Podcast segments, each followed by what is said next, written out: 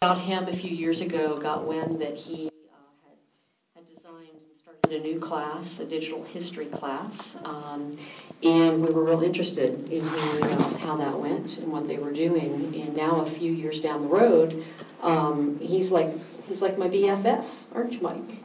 Yeah.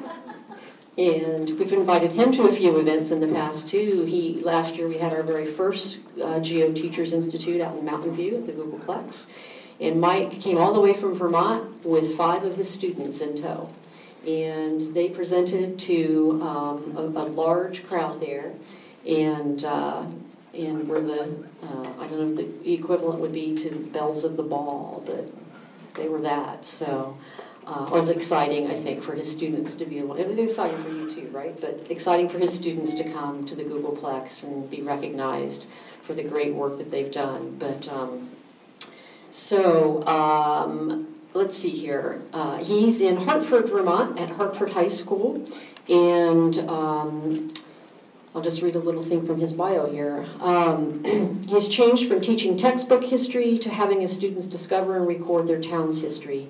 His 3D digital history course at Hartford High School in White River Junction, Vermont has turned the students into the historians. They spend much of their class time as photographers, reporters, and researchers.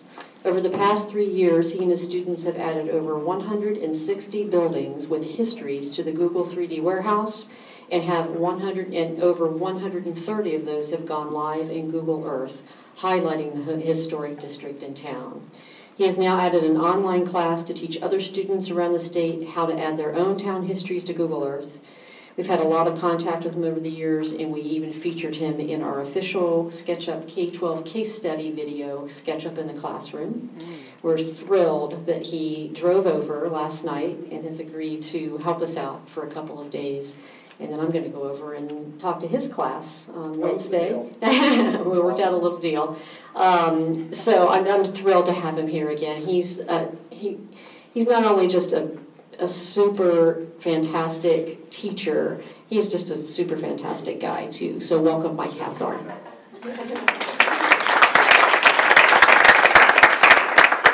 Uh, I'm a basketball coach, I definitely don't need a microphone, so I'm going to just try to. I also have a clicker. If you have an Apple, I'm sorry I made you. um, I started this, and I I know what Vermont's problem is. Um, any Vermonters in here? Okay, I'm going to try not to offend you. I uh, had Governor Douglas come into my classroom a couple years ago. He's been replaced by Governor Shumlin now, so I think we're going more in the direction of technology. I wanted to show him some of this cool stuff.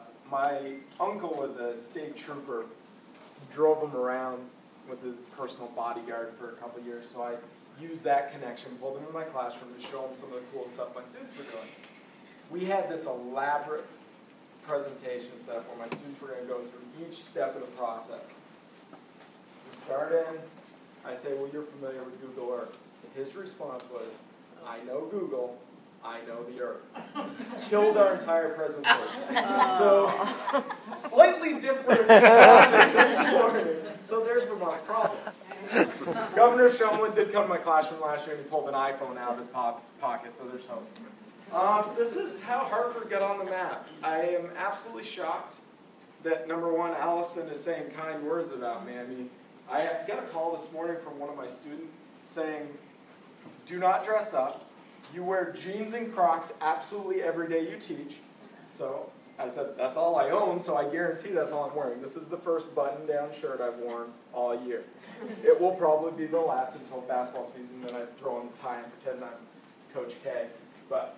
This is how Hartford got on the map. How's the distance? First. Okay, spring of 2008, I had this guy. 67 year old teacher. He was a jack of all trades, got into teaching late in life, taught for 19 years, and was ready to retire. He was a sit in the front of the classroom and lecture to the kids, history teacher. And I fought him at every single department meeting saying, You're wasting your time. You're giving them all this information, they're getting that much.